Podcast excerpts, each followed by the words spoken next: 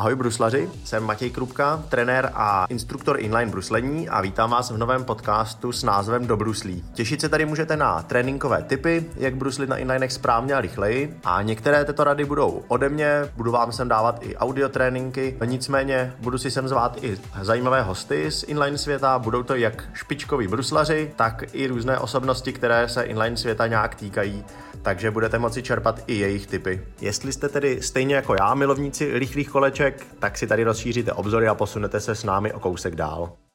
Ahoj bruslaři, já zdravím vás u dalšího videa, ve kterém, jak jsem slíbil, vám povím tři tipy, jak se vypořádat se zimou, abyste nemuseli sedět doma na zadku a mohli pro své bruslení něco udělat. Povím vám, jak jsem trénoval já, co jsem dělal v zimě, co má smysl, co nemá smysl a uvidíte, že pokud budete mít chuť, tak zažijete zimu, jakou jste ještě nezažili.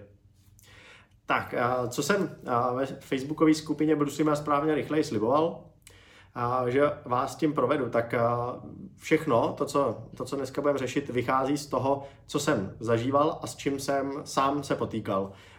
Když jsem trénoval, tak viděl jsem, že odcházím do školy za tmy, vracím se ze školy za tmy, stejně tak z práce a prostě bylo pořád mokro, zima, takže tyhle věci trápí nejen vás, ale i mě. A postupem času jsem se naučil vlastně se s tím nějak vypořádat a prostě musel jsem si najít cestu, jak ty tréninky zvládnout, jak, jak bruslit, i když třeba nejsou ideální podmínky, nebo jak trénovat tak, aby bruslení z toho vlastně vzešlo lepší. Takže zastávám ten názor, že kdo nechce, hledá výmluvy, kdo chce, hledá cesty. Takže i do tohohle jsem se pustil a myslím si, že má smysl to nasdílet, aby vám to pomohlo třeba se namotivovat a začít věci dělat trošičku jinak než dosud. Takže jaký jsou ty překážky, které, které vlastně jsem zmiňoval, tak je to zima, zimní čas a vůbec tma, a potom chlad a na závěr největší překážka, kterou je mokro, protože to mokro je věc, která odrazuje bruslaře i v létě, na to špak v zimě. Vedle toho můžou být i různý jiný důvody, ale uh, mám spíš pro vás tipy, uh, co se týká motivace, ale uh, chápu, že plno věcí se třeba vyřešit nedá, ale uh, chci, abyste to zkusili. Tak, uh, první překážkou, která, kterou jsem zmiňoval, je tma. A uh, když jsem aktivně závodil, tak uh, přesně jak jsem říkal, do školy za tmy, po škole, ze, šk- ze školy za tmy, z práce to samý. A s tím se nic moc nedá udělat. Někdo to i v létě řeší pomocí čelovky, že vlastně nechce se na stezce potkat s tolika lidma a chodí bruslit večer za tmy s čelovkou. To se dá v zimě úplně taky v pohodě a není to žádný problém. Pak jsou i stezky, které jsou osvětlené, je to třeba na Letní nebo Ladronka. My máme v oddíle už taky osvětlenou dráhu, kde ze začátku jsme si tam nosili reflektory a po každém tréninku je uklízeli. Teď už je to nastálo, takže jsou místa, kam se dá jít i na večerní bruslení, ale to není to, co bych chtěl řešit. Chtěl bych zmínit to, že musíme to prostě otočit. Den je sice krátký, ale v dnešní době, kdy většina z vás je na home officeu, tak prostě je plovoucí pracovní doba ve většině případů, pokud ne, tak samozřejmě zase můžete skončit včas a o půl pátý ještě ne vždycky je tma, dneska ještě třeba je v pohodě vidět, takže moje doporučení je zkusit si najít cestu a být připraven na to, když se bude dát bruslit, tak to hned využít. Já jsem takhle vlastně to dělal v Budapešti, když jsem a, pracoval tam, tak to bylo přesně tak, že jsem měl pracovní dobu od do a jediný možný, jediný možný čas, ve který jsem mohl něco dělat a bylo světlo venku, byla obědová pauza. Ne? Měli jsme štěstí, že tam byla hodinová, takže jsem mohl vlastně využít tu hodinu na už jako zajímavý trénink, ta hodina není málo. A buď to jsem chodil bruslit sám, nebo jsem chodil s kamarádem běhat. Prostě jsme si řekli, že jo, chceme venku být a chceme venku sportovat. Oběd jsme si nechali poslat a snědli jsme ho potom při práci, což jo, není to ideální, ale holt něco za něco a nechci se přestat hýbat kvůli tomu, že to nejde. Takže doporučím to takhle zkoušet vymýšlet. Co vám k tomu může pomoct, je být na to připraven. Můžete si dát věci na bruslení do auta, do práce, podle toho, jak, jak se tam dopravujete, a a můžete prostě, když uvidíte, že je hezky, třeba i můžete se sebrat a jít a dobrát si cestu na bruslích domů. Jezdit po městě je super v tom, že je to prostě obratnost, začnete se na těch bruslích cítit mnohem líp, protože musíte řešit nečekané situace a potom vás už na stezce nic nepřekvapí. Takže cvičím to s lidma na kuželkách, na slalomech. Vy to můžete udělat pro sebe úplně v pohodě, jenom tím, že vyrazíte z práce domů na kole, na bruslích, sorry. Takže to je jeden tip. Druhý tip je, že když budete mít brusle při ruce, tak není nic jednoduššího, než prostě se sebrat a jít trénovat, když je zrovna hezky, když cestou z práce uvidíte, že na stezce nikdo není a je sucho, tak proč ne. Pak samozřejmě víkendy jsou v pohodě a Uh, bruslit se dá celou zimu, my jsme byli v loni dvacátého osmého prosince jezdit, takže když budete chtít a nezavřete brusle do skříně, tak uh, ježíšmarja. Tak, uh, nevím, jak vy to máte a proto jsem si vytvořil takový dotazník, uh, který jsem nazval Dobruslí i na podzim a v zimě, co by mi pomohlo. A chtěl bych vás poprosit, jestli byste mi mohli to vyplnit, abych věděl, jestli máte nějaké možnosti jít v pracovní době si třeba utrhnout kus času, nebo jestli po pracovní době máte možnost, případně jak daleko to máte na stezku a takhle. Je to dotazník na méně než pět minut, takže nebude vás to moc času stát, ale hrozně mi tím pomůžete a věřím tomu, že vy mi pomůžete k tomu pomoct vám. Takže ve výsledku by to mělo být zase pro vás, abychom nějak nastavili takový trénink, aby vás to bavilo, aby to pro vás bylo zajímavý a abyste to stíhali. Takže pokud chcete se něčemu v zimě věnovat smysluplnému, tak ten dotazník je vlastně v odkazu na, v popisku tohle videa. Tak vás předem moc prosím a děkuji za jeho vyplnění. Tak, teď se vrátím k překážce číslo dvě, kterou je chlad a zima. Setkávám se s tím, že bruslaři mají prostě nastavenou hranici, pod kterou už nejdou, že když je venku tolik a tolik stupňů, tak už se nebruslí, brusle jsou ve skříni a čeká se na jaro, kdy zase tu, ta teplota tu hranici překročí. Uh, nicméně běhat chodí, na, na kolo chodí, ale na ty brusle ne. Za mě je to trošku škoda, vidím i v jiných facebookových skupinách o jiných sportech, že se tam lidi, kteří se sportem třeba začínají, ptají, jak se mají na to obléct. Jestli jde plavat v neoprénu ve volné vodě, když dneska jsou zavřený bazény, jaký to má plusy, mínusy. Hledají si cesty. U bruslařů tohle trošku zatím postrádám, ale věřím tomu, že, že je mezi vámi plno odvážlivců a lidí, kteří chtějí bruslit i v zimě a nezaleknou se toho. Takže jsem se rozhodl vám tady k tomu dát nějaký tipy.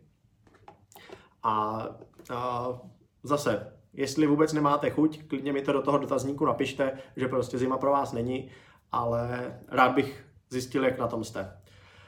No a jak teda, jak teda se na zimu oblíct? A vycházím vlastně ze dvou sportů, a z cyklistiky a z běhu, kde většina z lidí ví, jak se na to obléct, a kde při běhání je to hlavně o tom v zimě, že se zapotíte, a že by vám před vyběhnutím mělo být vlastně trošku chladno, protože při tom běhu, jak funguje celé tělo a je to v celku jako náročný pohyb, tak uh, zahřejete tělo hodně. Zatímco na kole, uh, tam naopak se počítá s tím, že to je třeba delší výštka na nižší intenzitě a to tělo tolik neprohřejete, navíc pracují jenom nohy, takže tam je zase dobrý se třeba obléct trošku víc.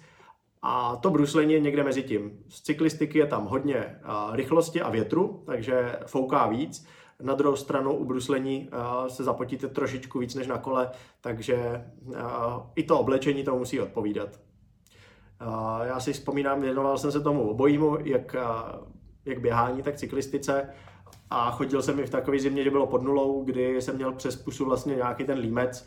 Dechal jsem přes to a když jsem to tak otočil, abych to neměl pořád vlhký, takže mi to pak vlastně i na tom krku zamrzalo, že to bylo prostě fakt taková zima a i přesto, přesto se dalo sportovat. Na běžky taky lidi chodí, když je mráz, takže proč by ne a ty brusle nejsou výjimka. Tam a, překážka číslo tři bude trošku odrazující, ale zima, zima to být nemá. A když to vezmu od spoda, co bych si na sebe vzal, tak a, na tělo je dobrý mít nějaký dlouhý rukáv a dlouhé tričko, ideálně samozřejmě z nějakého funkčního materiálu, co odvádí pot, abyste neměli to mokrý na sobě, když se spotíte. A dlouhého, myslím hlavně přes záda, kde je důležité, aby vám netahlo na záda, když se předkloníte, protože k bruslení prostě určitá, určitý předklon patří, určitý náklon a v ten moment vám prostě jakýkoliv krátký tričko vyleze a fouká vám na záda, takže to není vůbec příjemný a Doporučuji proto mít třeba i něco radši delšího, většího, aby se, aby se tohle nestalo. Pro to vyhrnování, pokud jste zvyklí jezdit v závodním drezu přes léto, nebo si brát něco takového elastického na tělo, tak je to ideální, protože ten závodní dres, já jsem v něm taky jezdil, dal jsem si ho vlastně hnedka přes to funkční tričko, protože on vám to krásně podrží a na záda vám foukat nebude. I když se třeba schrne ta bunda, kterou máte ještě přes to, tak ten dres udrží na zádech aspoň nějakou takovouhle základní ochranu a vzhledem k tomu, že je to jako elastan, tak ten dres vás za stolik nezahřeje, aby vám bylo jako až moc horko, takže za mě je to spíš takový o tom podržet to tričko na správném místě a na to to fungovalo skvěle. Takže to je, to je jedno doporučení. Co se týká nohou, tak tam stačí mít jakýkoliv zimní elastický kalhoty, zateplený na běhání, na právě běh na lyžích. Já jsem používal přímo na bruslení, které jsou, tak tam využívá se i toho, že občas si chcete sundat, občas nandat, takže mají vlastně podél celé nohy, na obou nohách zip, který opravdu rozepnout a sundat tak, abyste si nemuseli zouvat brusle, že to opravdu jenom rozepnete a ty kaloty se jakoby rozpadnou. A, a to je na ty brusle ideální, na druhou stranu dá se to využít pak i na běžky, chodil jsem v tom i běhat, protože proč mít pak troje, troje elastáky. Za mě chápu, že někdo to elastické oblečení neuznává, na to bruslení je to podle mě jako rozumný a doporučený i z toho pohledu, že vám to nikde nezavází, nevlaje to, když jedete rychlejc, takže doporučuji to vyzkoušet a zjistíte, že pro ten pohyb je to vlastně příjemnější. Cyklistické kalhoty se dělají dlouhý, za mě jejich největší nevýhoda je, že mají prostě vložku a nechce se vám jako jezdit s tou cyklistickou vložkou na bruslích a dělat jakýkoliv jiný sport. Navíc jsou trošku víc zateplený, jak jsem říkal, na tom kole je to dělaný i tak, aby člověk nepromrznul, při tom bruslení zase zahřejete víc a když jsem to zkoušel, bylo mi v tom spíš většinou horko a nebylo to úplně ono, takže jako není to... Není to za mě doporučený. Uh, mají trošku výhodu v nějakých laclech, že mají vlastně kšandy a funguje to trošku jako ten dres, že vám to podrží, podrží to tričko na správném místě, ale to když vyřešíte jinak, tak je to v pohodě. Tak, uh, co bych vám řekl dál, je vlastně o, bun, o bundě. Uh, zase doporučuji něco elastického, ideálně třeba s windstoperem ze přední strany, aby uh, ten studený vítr, kterým projíždíte a vlastně fouká na vás, tak aby vás to neochlazovalo zbytečně moc. Zezadu ty bundičky mají potom prodyšný materiál, ať zase ten pot může jít ven. Bruslařské a cyklistické bundy jsou připraveny na ten předklon, takže mají vlastně prodlouženou zádovou část, aby právě když se předkloníte, aby vám na ty záda vysloveně nefoukalo. A zase můžete využít cyklistickou v tomhle případě, nebo bruslařskou na kolo taky, anebo na běžky. Já jsem to využíval vlastně pořád a jedny a ty samé věci na všechny sporty, protože proč toho mít jako víc. Takže to byla bunda, to je takové to základní oblečení a potom jsou takové jako doplňky, tak za mě určitě rukavice, na běh je třeba lidi moc nenosí, protože už je v tom jako moc horko, a na brusle tam ty ruce moc nevyužíváme a naopak je potřeba je trošku zahřát, takže normálně dlouhé rukavice na, na cyklistiku, na, bě, na běžecké lyžování, dělají se i na brusle, takže ty si vzít a není důvod je nechávat doma.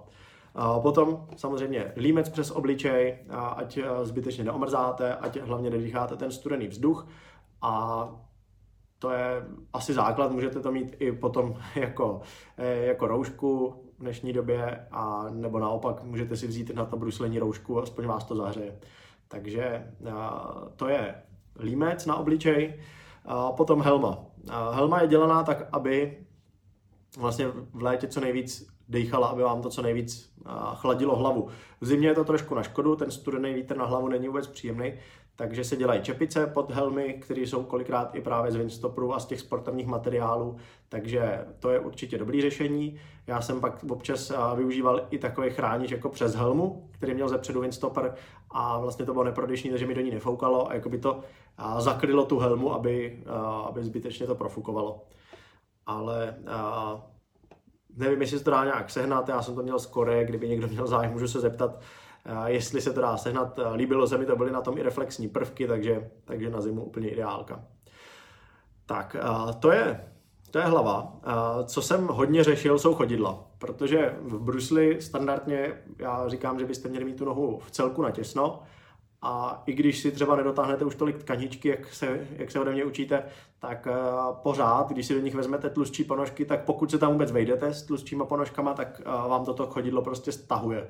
A nevyhnete se tomu, že se odkrví, a navíc při běhu se s tím chodidlem odrážíte. Při chůzi uh, taky, ale při bruslení je ta noha pomalu uh, ve fixní pozici a nemá možnost se prohrát. Takže to chodidlo se dost jako uh, odkrvuje a je dost promrzlý většinou. Na to se dělají na cyklistiku neoprenové návleky proti dešti a proti chladu. Já jsem to kdysi řešil, takže jsem si koupil ponožky na potápění neoprenový, do těch jsem si vystřihl díru, protože ty cyklistický s tím rámem nepočítají, tak jsem si ho toto upravil takhle. Nicméně dají se sehnat, už vlastně jsme to i vyráběli, tak aby to i chránilo proti vodě i proti chladu. Takže jsou návleky neoprenové, které se natáhnou přes brusle, když je máte už nasazený, a pomůže to jak proti chladu, tak proti vodě, kdybyste potřebovali.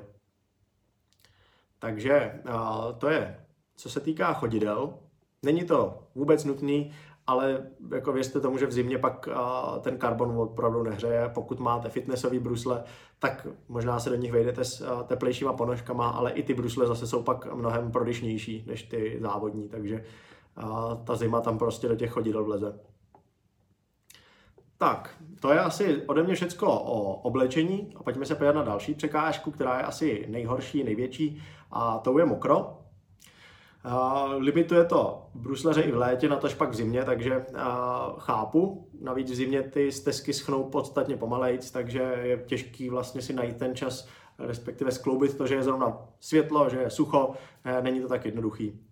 Uh, Na mokru se sice závodí, ale nechci vás nutit ani přesvědčovat o tom, že když prší, že máte jít bruslit. To podle mě není rozumný, kor v zimě, kdy prostě snadno pak prochladnete a není to, není to zdravý. Uh, takže když prší, nedá se nic dělat, musí se hledat alternativa. A ač to zní jako postesk, tak je to podle mě obrovská výhoda. Protože si uvědomte, že uh, najednou, když prší, tak vás to netáhne na to najíždění kilometru, na tu projížďku na bruslích.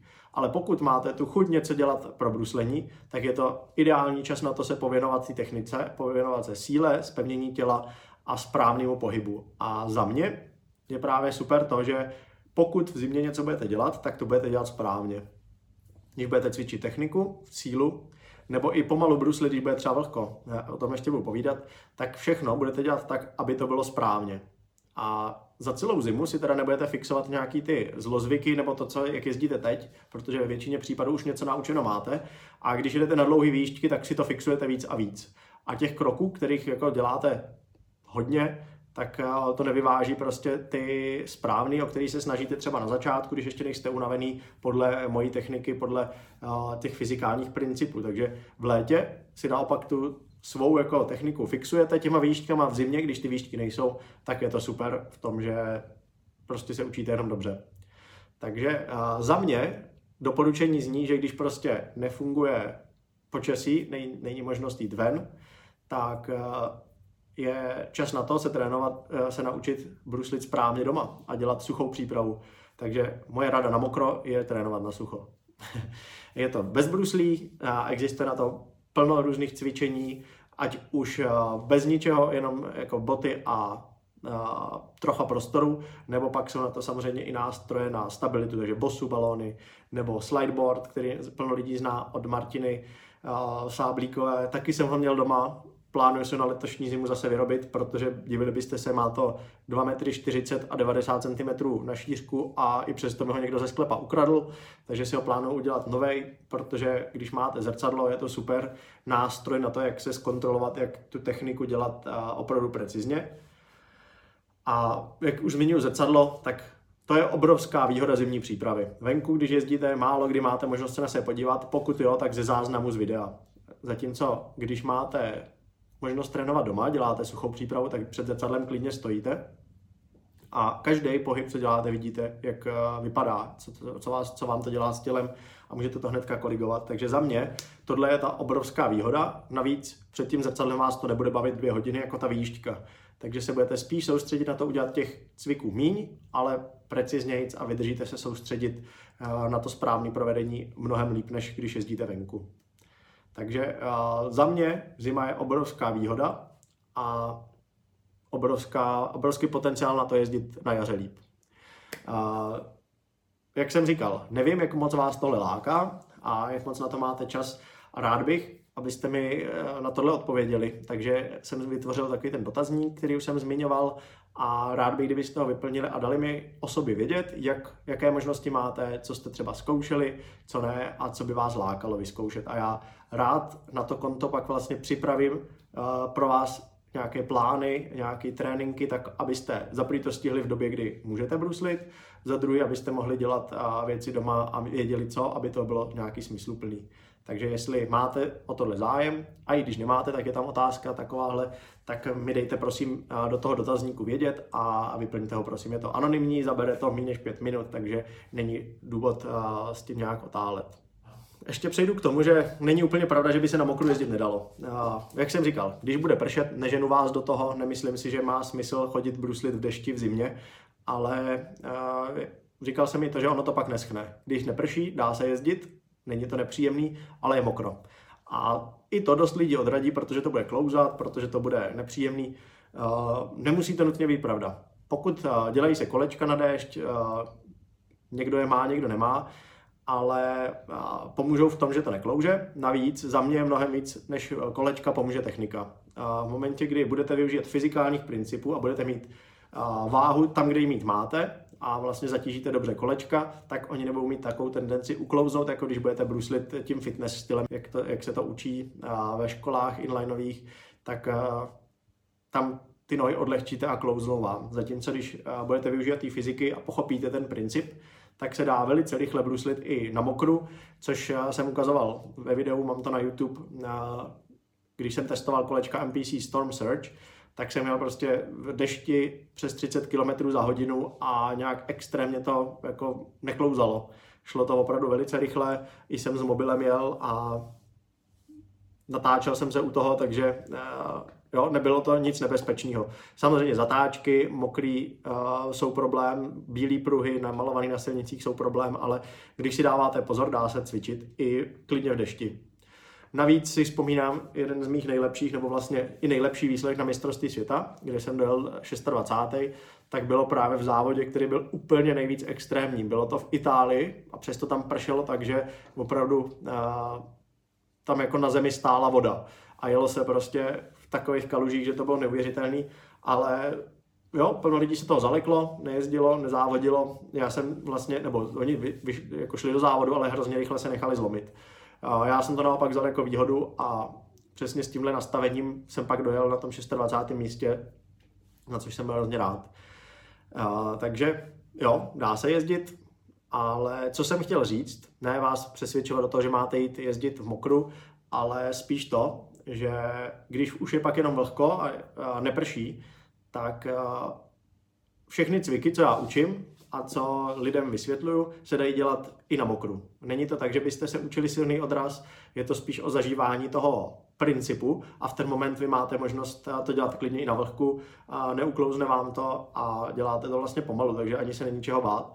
I některé kurzy už jsme dělali za mírného deště a fakt jako nikdo s tím neměl problém, takže nebojte se toho, když je trochu vlhko, dá se v pohodě ty cviky dělat i na, mok- na mokru a není to, není to žádný problém.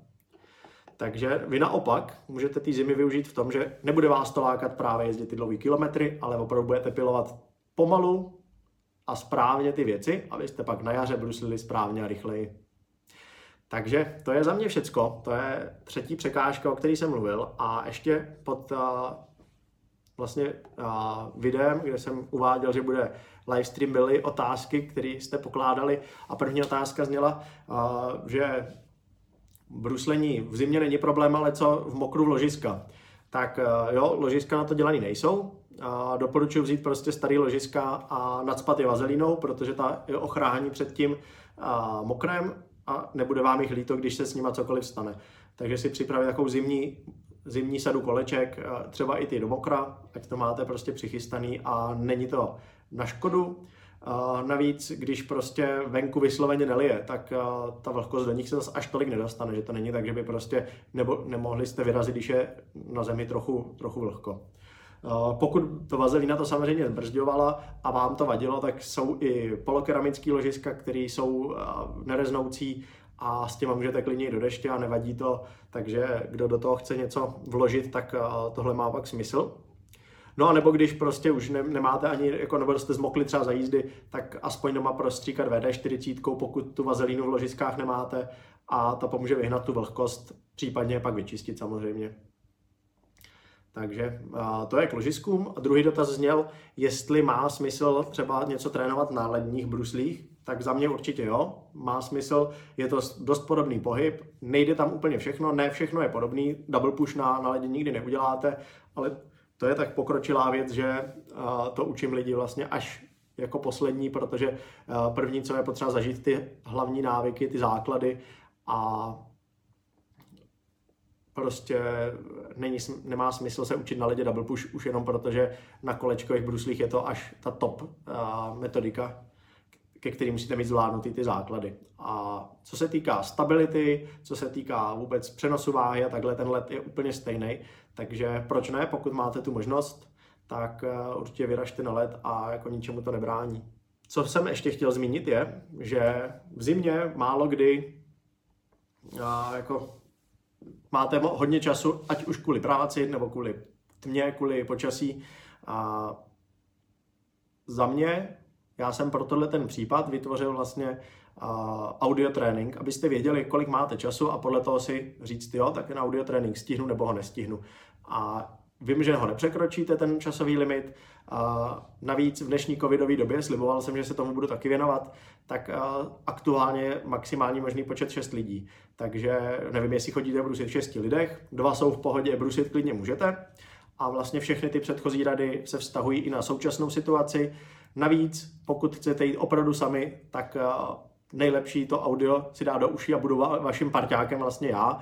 A pojedu s vámi v uších, budu vám nejenom pomáhat to odjet, ale budu vám i říkat, co máte dělat. Takže vyzkoušejte si to, je to, je to fakt super. Dá se to navíc dělat i na kole, na cyklotrenažéru doma nebo při běhání. Vyzkoušeli si to i naši reprezentanti a zatím ohlasy jsou velice pozitivní, chtějí to dělat znova, protože je to bavilo a nemusí moc přemýšlet, nemusí hledat motivaci, takže věřím tomu, že to bude bavit i vás. Je to dělaný tak, aby si každý určil svoji úroveň ty náročnosti takovou, aby ji zvládl. Takže věřím tomu, že to vyzkoušíte a že dáte vědět a budu se těšit na vaše ohlasy. Tak a na závěr ještě jednou zmíním, jestli vás láká dělat v zimě něco pro svý bruslení, jestli chcete hledat cesty, jak to jde, a ne uh, sedět doma, tak uh, mi prosím vyplňte ten dotazník, který uh, je v odkazu, a rád se o vás dozvím trošku víc, je to teda anonymní, ale uh, i tak vlastně z toho získám dost informací o tom, co by vás bavilo, co by vás nebavilo, jaký máte časový a místní možnosti. Takže předem děkuju moc za jeho vyplnění. Jak jsem říkal, není to víc než pět minut času vašeho, takže předem moc děkuju, že ho vyplníte. Díky moc a to je ode mě dneska všecko a mějte se skvěle, budu se těšit zase někdy na viděnou. Čau, čau. Díky moc za pozornost, a než vyrazíte se svými inline formulemi na stezku, zvu vás do své online tréninkové skupiny na Facebooku. Stačí do vyhledávání zadat název skupiny Bruslíme správně a rychleji a přidat se k nám. Těším se tam na vás, já i stovky dalších bruslařů se stejnou vášní pro rychlá kolečka. A díky moc, že nás posloucháte a že jste s námi, a těším se, až se uvidíme na stezce na bruslích a nebo v naší facebookové skupině.